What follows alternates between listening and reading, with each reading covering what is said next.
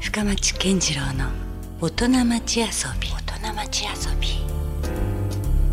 さあえー今週遊びに来ていただいているのはサウンドプロデューサーの松隈健太さんですよろしくお願いしますよろしくお願いします。もうね松隈君とはこの1,2ヶ月間結構濃厚な時をね濃厚でした。過ごしましたからね、まあそのあたりの話からまずはしていきたいなと思いますよはい。まあななぜそういう濃厚な時間があの必要だったかというとですね、まあ、僕から簡単に説明させてもらうと、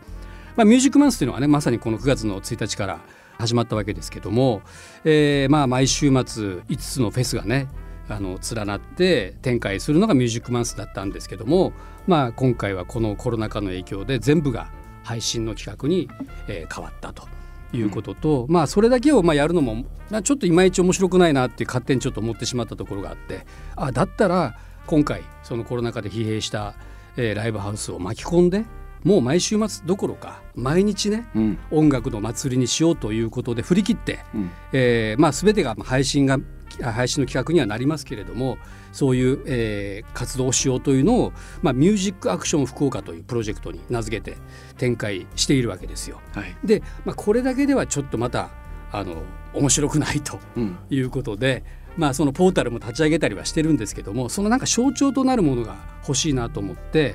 で、まあ、もちろん疲弊しているのは福岡のエンタメ業界でもなく、まあ、社会全体がと言っても過言ではないのであだったらいっそのことをこれきっかけで福岡から何か音楽曲を作って全国に何か元気が届けられないかなというそういう相談をまず松隈君にさせていただいたんですよね。はい。で、まあ、実際松隈健太といえばですよもう今もう飛ぶ鳥を落として焼いて食ってみたい なものす焼きご鳥いにして。 もうねすごい忙しい人やから、まあ、これ断られるかもしれんなとか思いながら恐る恐る松隈君にちょっと聞いたところもう2つ返事で食い気味でやりますと はい。いうね嬉しい言葉をいただいて、はいでそれからですよねそうですね。曲作りに突入とドバーっと行きましたね。いったね、はいもう本当怒涛の怒涛のように。ねえ、はいあっという間でしたね意外とねそんな前からじゃないんですよねそうですね。 7月は入ってたよねも7月入ってました。うおう下手すりゃ8月手もう前見ぐえらていたかもら。んね8月さえ見えてたねそうですね。おういやだから俺ね一回ねこの企画は実は諦めた経緯があったんですよ、はいはいはいと。いうのがやっぱりこう時間がないうん。しで、まあ、当然ミュージックマンス裏話をするとお金もないわけですよ、うんうん。予算もないの にそんなやりたいやりたいばっかりでできるわけもないから、うんうんどうしようかな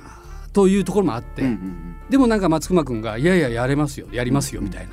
のが結構ね僕のまた背中をさらに押してくれたところもあってうん。あ嬉しいであす。これはちょっとじゃあもうお願いするしかないな、はいはいはいはい。でそれからねでも意外と曲がで上がるまでが早かったよねそうですね。 2週間2週間ぐらいでしたね。ぐらいでデモが上がってきて、はいなんでで9月がもうマンスなので、うんミュージックマンスなので、はい9月にはもう絶対できていなきゃいい、なけないいきゃいけないんですよ1日には もう、あの普通のレコード会社さんとの仕事だとどうですか、割とうん、偽デッドを言われてるんですねああなるほど、最悪うん、あ1週間ぐらい伸ばせますみたいなこう業界あるあるあるじゃないですか。はい、ありますね、でこっちもそれを見越して、うん、もちろん偽デッドに向けてやるんです けど、実は伸ばせるよね的うんうなん感じもねやり取りあるんですよね、多はいは分いどの業界でもあると思まうだまだ実はあるやろ実はあるやろみたいな、ねうんそこ見越してるんですけど今回絶対ないじゃないなですいか ないんですよもう9月1日にないと間違いなくく1日なん ですよ。これはかなりのプレッシャーでしたね だかうらミスれないっていうかん、ですよね、はいでもしかもまたほらあのもうね松隈健太のブランドはありますから下手なこともできないしそうです ねしくったりしたりねうんトラブル起きる可能性もあるので、はいはいまあ、そこはかなり厳しくピリッとした感じでいきましたけあどの実際どうだったんですかその2週間ぐらいであっという間にね、曲を上げてくれてしかもそはいれははいもうなかなかもうもう後々ねちょっと皆さんにも聞いていただきますけども、はい素晴らしい曲ができたわけですよ、はいはいそれどんな感じでこうあっという間にできたんですか、やっぱりそのイメージ的にはうん2パターンあって、うんまあ、2パターンをお送りさせてもらったじゃないですはか。一1個は、えっと結果そっちになったんですけど、うんまあちょっと明太臭の博多らしいというか博多らしい明太ロック臭のイどメージこがチャリティーソングやねんっていうね そうそうそうあのちょっとうるさいというかうるねさい暑苦しい曲にして、うんはいまあ、僕の作る感じもそっち系が多いので、はいはいえー僕の持ち味うん福岡の持ち味を詰め込んだ一曲、うんでもう一個は逆にでも、はい一応チャリティーソングだし、はいい、ろんな方に歌ってもらうので、うん、あんまりロックとか歌いづらいだろうなと思って、まあふわーっとしたそうちょっと荘厳なというか荘厳な割とねこう感動的なそうですねうん、いわゆるチャリティーみたいな。はいでまああの二曲深そう上げて上げてく町れ二た曲でもね、はいうんはいで深町さんはじめ、はあの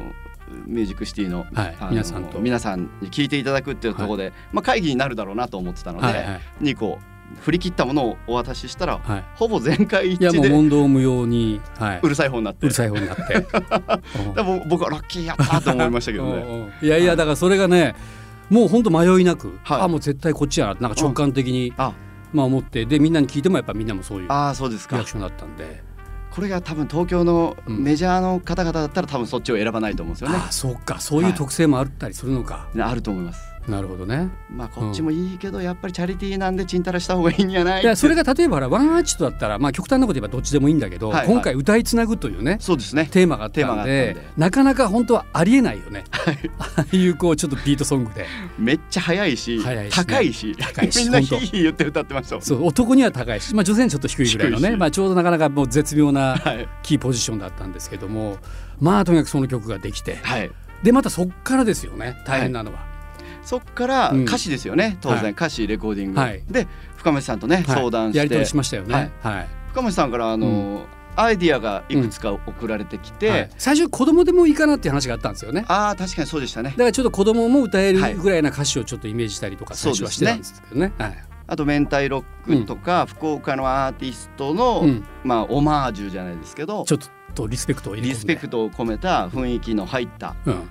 ちょっとこう聞いたことあるなみたいな言葉そうをねあえて入れるみたそいうなそうそうそう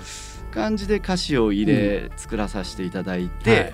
えーメンバーさんをね、うん90名ですよね。そうですよ結果ね90名まさか結果当初は90人も集まると思ってなかったけどねもうどんどんどんどん膨れ上がっていったね感じでしたよね。福岡と東京にまたがりでまたよいろんなミラクルがそこに起こったんですよ起こりましたね。で松隈君といえば、まあ、ビッシュとかね、のプロデューサーのイメージが強いですけども、まあ、福岡には他にも HKT48 だったり、バッテン少女隊があったりとか、はいまあ、本来その人たちはライバル関係にあるから、はまさか一曲で一緒にねはい、おあのやるっていうことは、まあ、ありえない、ありえないですね。ね、そういうこうつなぎがあったりそれからあの民放各社のアナウンサーがね、はいはいはい。全曲うんアナウンサーを一人ずつ出していただいたりとか、まあ本当総力戦というか。ビジュアル系バンドとロックバンドとパンクバンドっていうかこうしかもそういう新旧のねレジェンド新旧とのまた若手がそうですよね混ざり合ったりありえない大人の事情を飛び越えた飛び越えた感ね完全にねうん本当じうこんれがやっぱり僕福岡でできたら面白いあの面白いだろうなってずっと思ってたんですあよ前からちょっとそういうことはできたらなって思いがはいあっ思たんってですたかんですよ、うんやっぱりまあ福岡だけには限らずですけど、うんやっぱりそのいろんなしこうシーンがうん分散してるもんじゃないですか、うんなんでやっぱりこういうチャリティーの時って手を組むことがはい唯一できるので確かにやっぱりそのちょうどいいサイズの街なのでうん福岡って、うんこれがこう一体化できるっていうのは今回のまあ僕の中の勝手な裏テーマはあったので、はい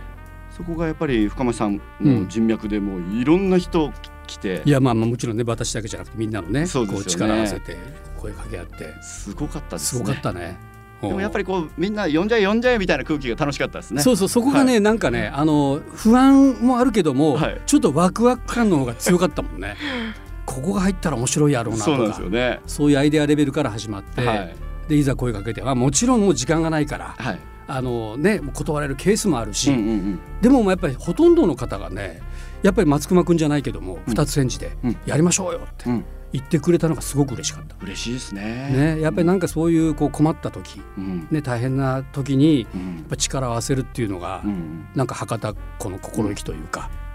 なんかあったよね。ううんんそれがもう本当詰まったよね今回ね。いや本当そうですね。うん、いやもうだからそういった意味ではもう改めてねいや俺ねあのなんだかんだ言ってまあ松隈君前からあの面識はあったけども、はい今回初めてそうですね。ご一緒させてもらったじゃないですか、分かったよお松隈君のやっぱプロデューサーとしての、はい。 こう剛腕というかお後半恥ずかしいですね。なんかいやい。やあの ねやっぱりなんかね、はあいこれは売れるわとああの僕は要するに傍からちょっと松隈君の仕事ぶりを見させていただいてたはい時にね、はいはいあのうまいんですよやっぱ引き出しが。はあはあレコーディングの時とかです今回特に、はいあのみんながシンガーとかねアーティストじゃなくて、はいはいまあ、芸人さんもいれ芸人さんとばかはたまた福岡市長までいるわけですそうよ。ですよねそういういろんな、はいまあ、本来普段なかなか歌ってない人たちに、まあ、歌ってもらって、でもその限られた時間のねレコーディングしかない中で、その乗せ方がうまいやっぱり なんやろうなこう引き出しますねポテンシャルを。ああその人が、まあ、例えば頑張って80から100出せる人だとしたら、はい130とか150ぐらいまでうんうん持っていくよね、はいはいはいはいうん、そこまで納得しないもんねしかそうもです出なねいと逆に僕はそうかもわかんないですね、うんだからあのーそうですね最低でもそのいろんなタイプのプロデューサーさんいると思うんですけど、はその持ってる100を出してあげる、まあ、大体80ぐらいしか出ないと思うので、うん100を出してあげるっていうプロデューサーさんは多いと思うんですけど、うん僕はまあ150は出したいですね。ね、だからそれがなんでできないんだとかじゃないもんねはいはいはいできるという前提のもと におなんか勘違いしてくるんですよだから歌う側もね確かに俺できるのかなみたいなね、はいはねそうまあいうと褒ころめ、上手とは言われますね。あ、でもやっぱそれがねやっぱすごくね絶妙でしたよ、見見てたらいやありがとうございます。うんうん、だからもうそれがねもう本当もう奇跡が詰まってます、うん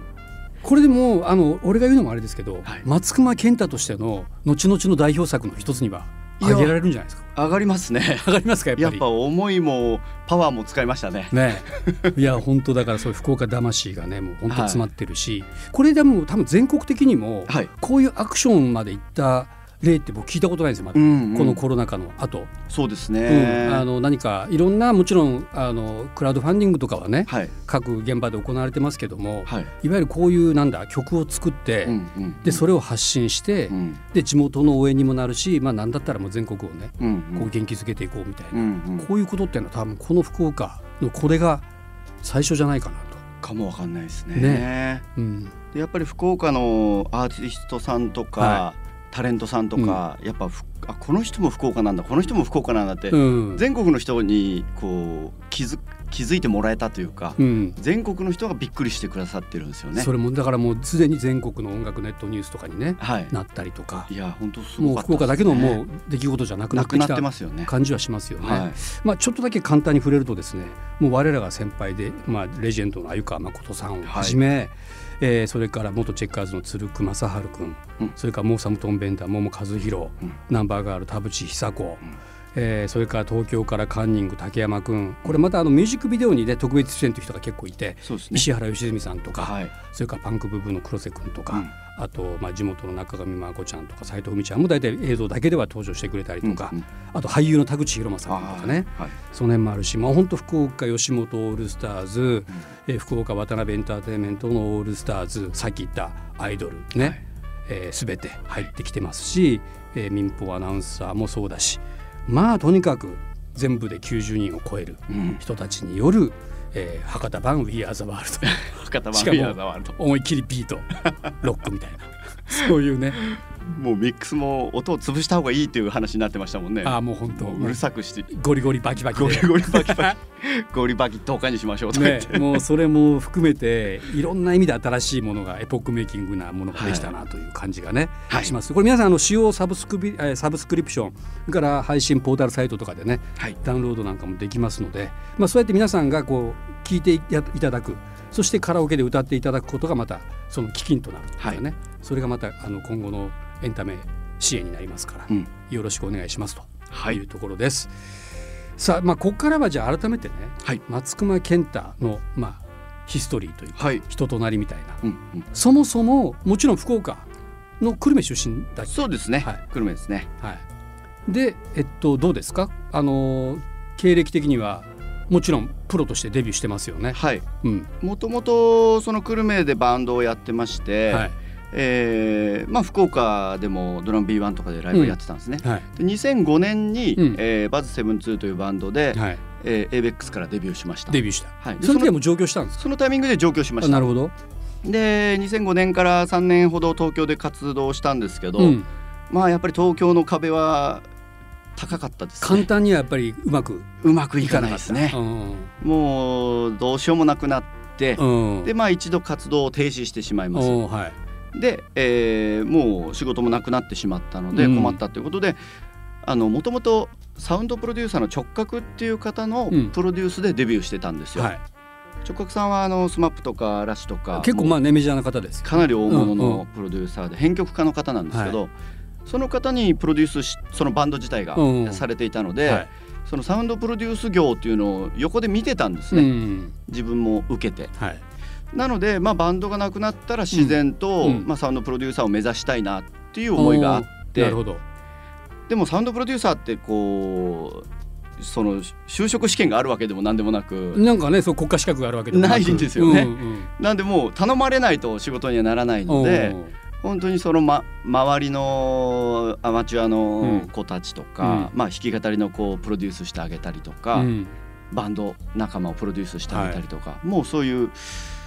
まあ隅々までやって。うんうんあとテレビ番組の後ろでギターを弾いたりとかああなるほどそういう仕事は結構あるんですよ。うんうんあのそれをこなしながらですねサポートやあっじたゃありとか全く違う仕事にね行ったわけではなくて、はいやっぱりその音楽の中でそうですやねれることを模索して、そうですねうん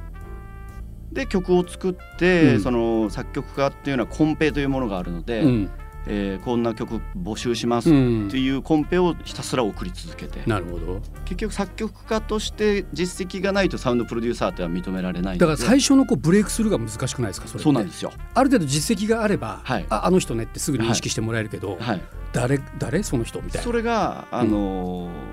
そう実績がないと気づかれないので、うもん、うひたすらなんで年間300曲ぐらい出してたんですよ一日一曲ぐらいの CD 曲のペースですねうんでも全然決まらないかったり、いうまあ、ん決まっても新人アーティストのアルバムの最後の方の曲とか、うん B 面曲とか、なるほどはい、ライブ用の曲とか結構あってうんうんライブでしかやらない曲みたいあなーもう CD 入れてくれよとか思うんですけど、あ本当やね、はい、そういうのもまあもちろんやらせていただきつつ、うんまあ、バイトしながらですようんね。うんうんそれで23年頑張ってた時に、うんあの柴咲コウさんのはい「ラバソー」っていうはいドラマのタイアップついた曲なんですけど、うんうんここに抜擢されましてそれなんでそのそこで抜擢されたきっかけなんかあったんですかがもうこれは単純に700800曲集まった中でうん選ばれたんですあよ。もう本当にじゃあその曲の力ではい、おう無名コネクションでも何でもなくコネクションゼロです。おうおうなんでそれでやっぱり自信と、うんまあ、実績もついて、うんまあ、実績ついても全然仕事来ないんですけどねそうなその それもあまあ長くなっちゃうんですけど柴咲コウの逆楽曲ドラマの主題歌を手掛けたぐらいじゃ手掛けてもうあの、うん僕仕事バンバン来たりとかおうするのかなと思ったらおう半年ぐらいまだずっと牛丼屋でバイトしてたんおでうマジっすかはいおうあれ来ないなとか思っておうまあでもちらほらこうつながりもどんどん増えてくるじゃないですか、うんそれ売れたでのそのちなみにその柴咲コウのその主題歌ってもちろんあのかなり 3, 3位ぐらいまで行きましたあねすごいじゃないですかオリコンでへえそこからでもだからまあ認識はされてますよね業界ではそうですねねおうでやっぱその時代の、うんまあ、ドラマなんで中高生が見てらっしゃるじゃないですか、うんそうそうその頃中高生だった人が、うん今結構業界でもああはあいのー音楽業界とか入ってきてるんですよ。うん、でもそうこディレそこクターになったりディレクターになったりしてきてるんで、うんなんか最近またそのラバソを聞きましたとか、うんうんそういう方が増えてきうて、ん仕事につなが声がってかかったりそうそうですねうんそういうのがあるんだなと思いましただかなるほどら途中で諦めちゃってる人がやっぱり多多いのいでと思うよね途中でやっぱり飽き目が出ないとやっぱどうしてそもうなんねですよ折れるよねそうなんですよ、うん、これは結構きついなっていう時期も何回もあったんですけど、うん、でもやっぱり自分を信じ続けたんですねじゃあそこでそうですうんね、やれるっていうか、、はいいけると、うん、やっぱりそれをやり続けてるとまた回ってくるなっていうのうはんすごく感じましたね。なるほどはい、そしてまあどうですか今はもうほらもうい超有名プロデューサーまで階段を駆け 上がってきたわけですよ。やっぱり2008年9年頃に、うんあのビスというアイドルグループを作るんですね。はい、それは松川が作ったこれはですねお、うえっと僕と相方の渡辺君っていんはういマネージャーがいるんですけど、はえっとどっちも無名だったんですね。うんで2人で、うんえっとアイドルどっちも興味がない2人が、うんえーあ興味なかったわね全く興味ないし知らないんですようんどういうものかがう。んうんただアイドルというフォーマットを借りて、うんえービスっていうのはブランニューアイドルソサイエティ、うん新生アイドル研究会という意味なんですよ。ああなるほど。だからアイドルを研究しましょうとういんうんあそういう意味だったう、んだそういう意味なんですようん実は。うんなんで僕もアイドル全然アイドルソングとかわからないから、うんロックソングをとにかくやろうと。うんでマネージャーはアイドルの握手会とか、うんあの耳かき会とか、うんうもんうゲスなこと全部やろうみたいなうんっていうのを普通にやってたうんらアイドルの常識を壊したみたいになって、おー僕らは面白いと思って普通のことやってるだけなんですけど、うん、でも常識を超えてたんですねそうなんですじゃあ知らないからあい知らないからゆえにはうんうんい、でメンバーはアイドルになりたい女の子たちな んでうん まあかわいそうっちゃかわいそうなんですけ本ど当やね、いきなりデスメタル歌わされたりとか、はいい、ろいろやってたら で売れたわけそれがそれがちょっとずつ行っておうえっと横浜アリーナまで行きました。すごいや、はいうんでまあ本当に2人でやってたので、うんあんまり大人の人とかレーベルの方とか誰も最初協力してくれなかったんうでんうんそじゃれあが地道な地道なじ感じでうんなんで逆にそれが良くてうんその好きにやって盛り上がってきたので、もう好きにやっていいよみたいな感じがうん今にもつながってるそれが何年ぐらいですかきっかけっていうかそれが2000確か9年9年ぐ頃らいに始めて今から10年ちょっと前ですねちょうど10年ちょい前ですねうんうんでそれってあの終わりが来るアイドルとしてやってたんですよおー期限付きで期限付きでうんあのちょうどももクロさんとかが流行ってたんで、週末会いに行けるアイドルとか、はいだから僕らはもう会いに会えなくなるアイドルっていうテーマでやってて 解散しちゃうからうん早く会いに来てねみたいな。なるほどなんか期間限定にちょっと弱かったりするよね人そっうそてうそう それでまあ横ありまで、うんえーややりましたそれでもさすがに手応え感じたでしょそれで感じたんですけど、うんやっぱりインディーというまあ一応メジャーから出てたんですけど、やってることがインディー臭かったので、うんうん全いや国逆にかっ区こによくはないインディーズですいやここまで結構やられたらねインディーの皆さんからはは絶大いな絶絶賛ですサブカル感がねあったんですけ本ど、でこれじゃあちょっとやっぱりでも j p o p をやりたかったので、当うんうんあのお茶の間に届けたいっていうの夢もあったのでアンダーグラウンドじゃなくてアンダーグラウンドじゃなくてまあまあなのでうんはい一度終わらせて、うんまた渡辺君と2人でうんもう一回ビスをやるっていうことで、うん H つけて、うん新生クソアイドル研究会っていう名 前ビッシュっていうそのはこでビッシュュが生まれるはいうんブランニューアイドル嫉妬なんですよ嫉妬、うんでまあ、そこにもすごいパンクスピリットを感じますけど ねアイドルにこうぶち込もうぜみたいなそうなんですよね、うんうんでそっちはでも、はいちょっとその、う裸で森を走らせたりとかそういうことをやらないで、うんうんうんちょっと、まあ、きあれどちらかというと正当正統派に行こうという方向に舵を切りまして、はい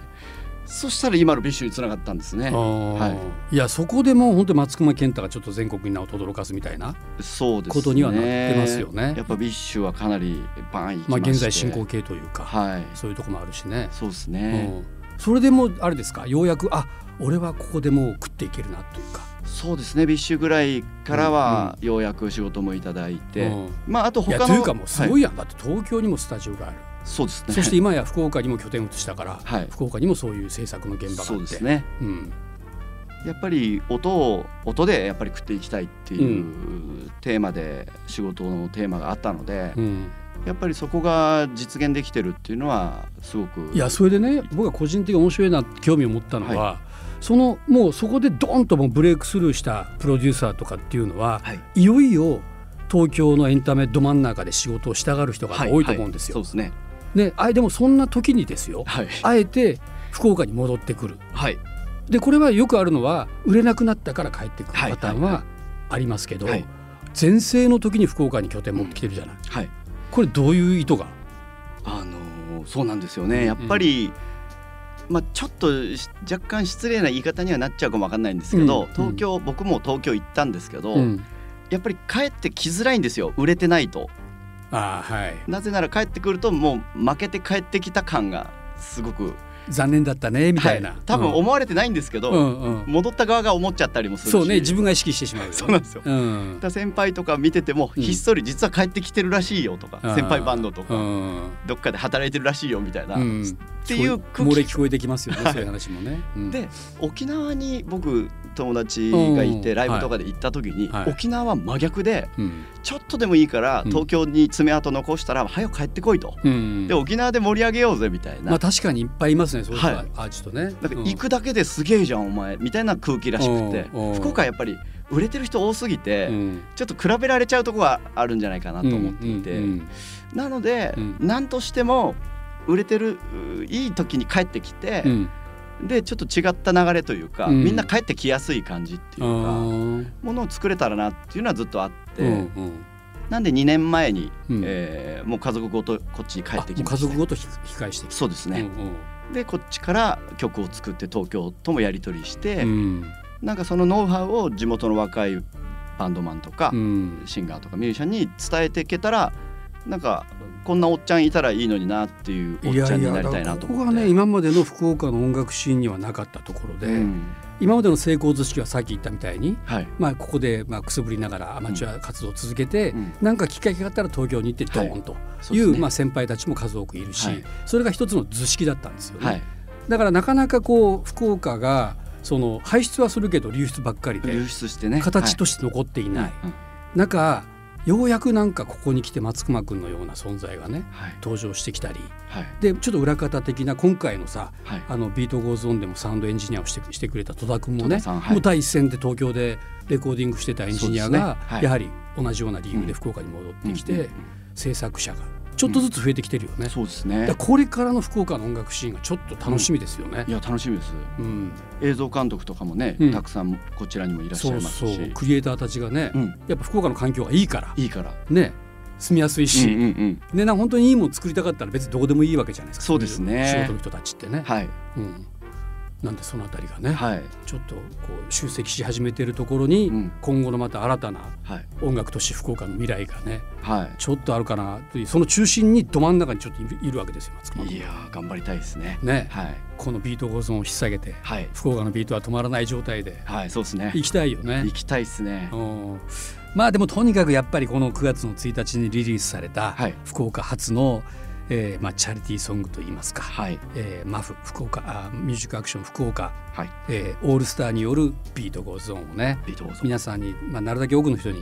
聞いてほしいですね。はい聞いやってぱほしい歌詞にやっぱいろんな要素があのさっき松隈君が紹介してくれたように盛り込まれてますからね。はいはいでもちろん福岡の人にとってみればより、えーそれはグッとくるしでもなんかどこの都市にいてもねはい同じようなことがそうですね感じられるというかね、はい自分たちのこう街に対する思いだったり、いろんな立場の人が一堂に会する曲なので、うんそのいろんな立場の人が聞いてあの心に刺さるような歌詞っていうのは考え、イメージして作ってみました、ね、もう本当ある種老若男女、はいまあ、参加してるアーティストもそうだしねそうですね下は10代上は70代までそうですねこの振り幅もなかなか面白いよね。